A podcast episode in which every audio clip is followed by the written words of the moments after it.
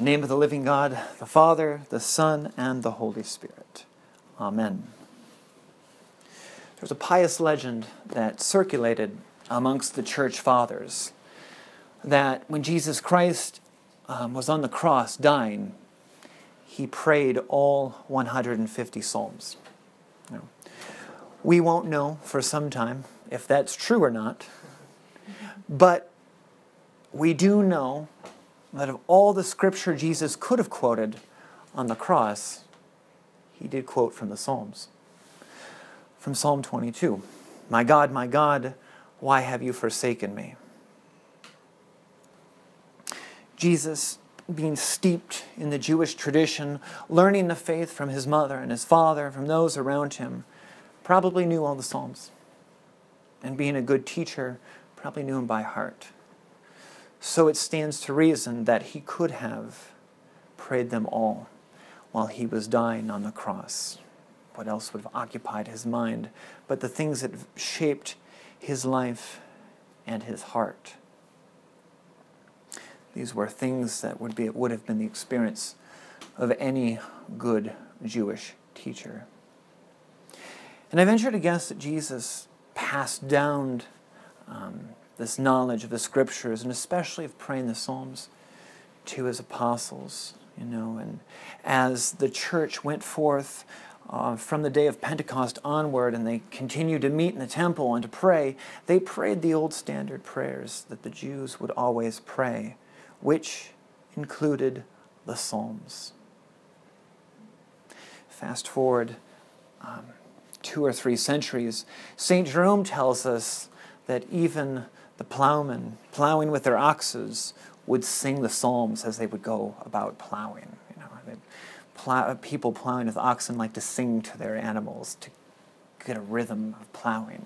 And at that time, it wasn't just the Jews praying the psalms, but it was beginning to spread to all the known Christian world. And so, as they would go about their work, the plowers would sing the psalms because their hearts were being shaped by the psalms and by this continual um, cycle of praying the great prayers that the Jewish people had handed down.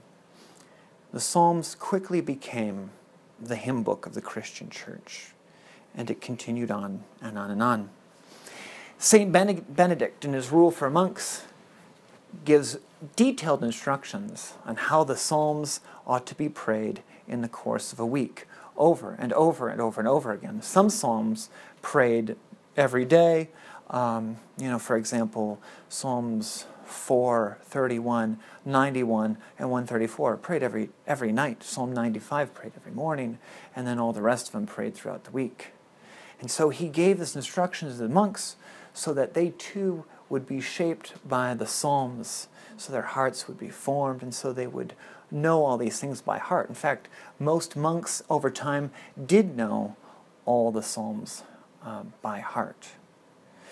And, and Benedict, it's interesting to note too, when he set about this rule, looked at himself as being lazy because he was only praying the Psalms once a week. He said that the fathers, you know, what he's writing in the fifth century, the fathers prayed the Psalms every day, all 150, every single day, and that they were a bunch of slackers for doing them every week. And so, for a thousand years, the monks of the church prayed the Psalms week after week after week after week, and hearts were shaped, and the whole course of a civilization was formed because people were praying the same words, and those words shaping hearts and minds and lives. And over time, it was really just people in the monasteries praying these psalms. And as Thomas Cranmer, the, the architect of, of this prayer book, set about reshaping uh, the church's liturgy, he thought it would be a good idea for everybody to pray the Psalms. He, he knew that the simple plowman of his time um, and the millers and the peasantry maybe couldn't pray them every day, couldn't pray them in a cycle every week, but they could easily be prayed every month.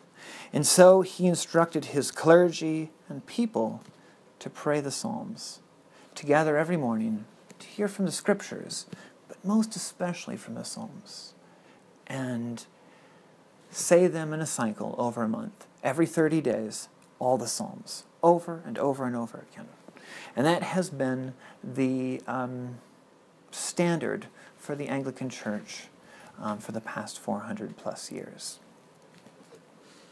The Psalms have shaped the Jewish people, the Christian church, the Anglican church, and have become very, very important. And that's why every time we gather, we pray at least one, usually two or three psalms. That's why every morning we pray these psalms.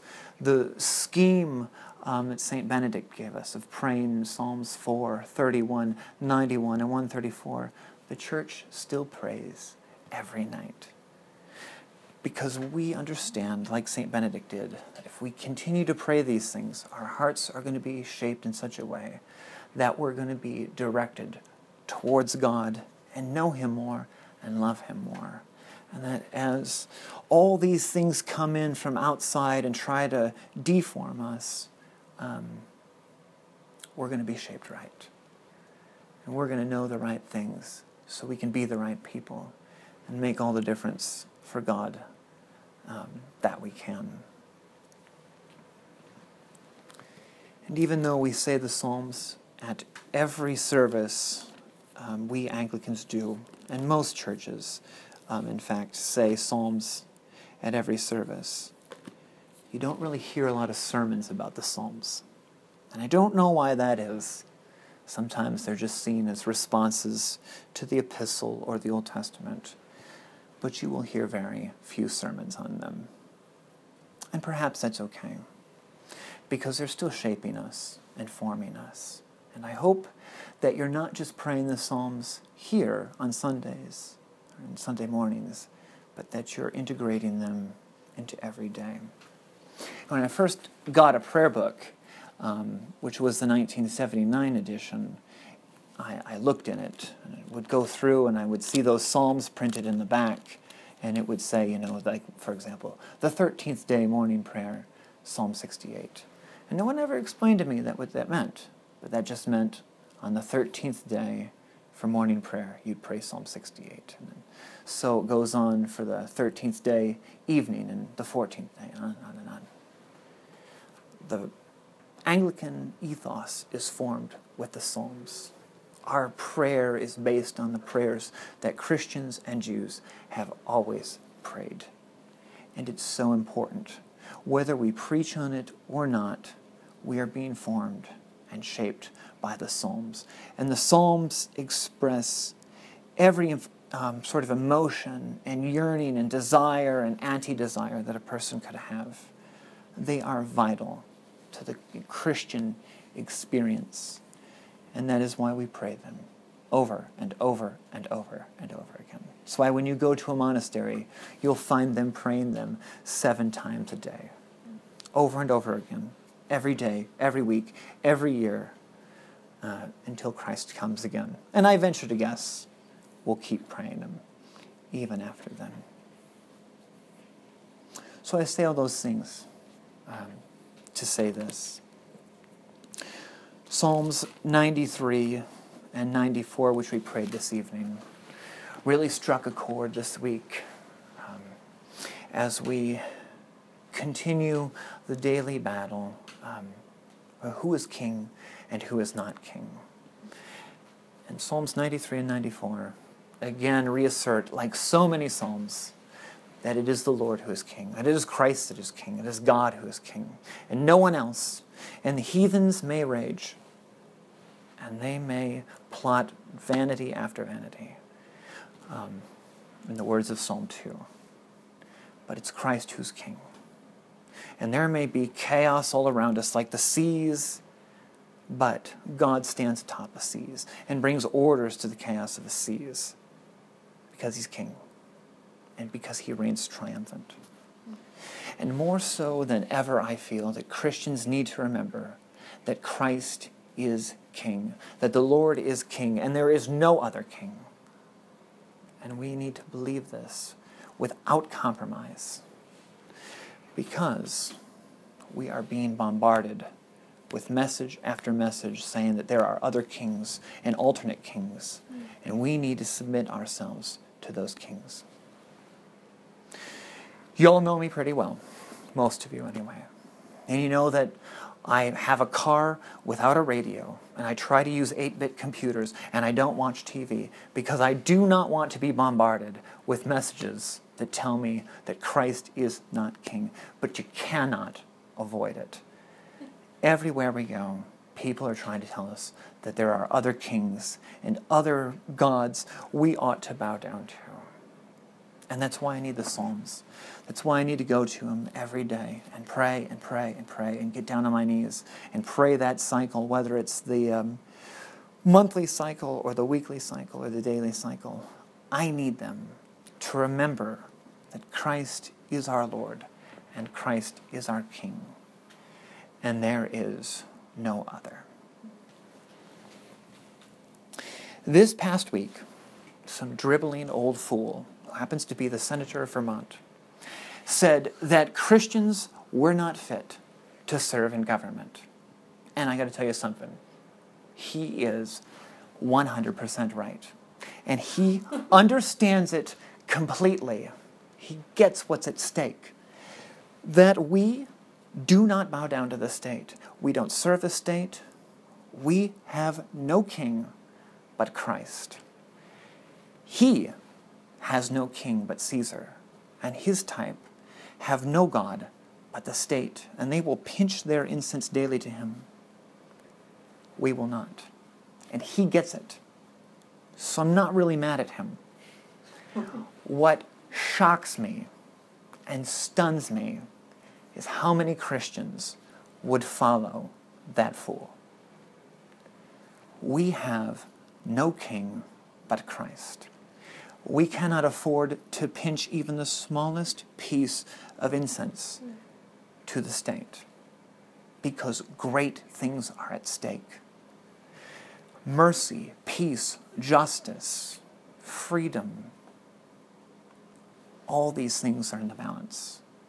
And if Christians are not bowing down to Christ, everything will be lost.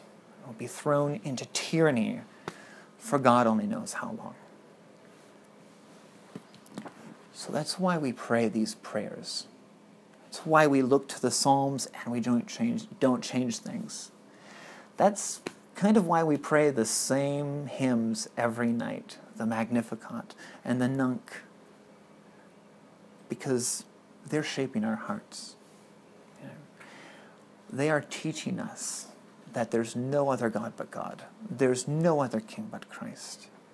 And these are the things that we need to know now more than ever.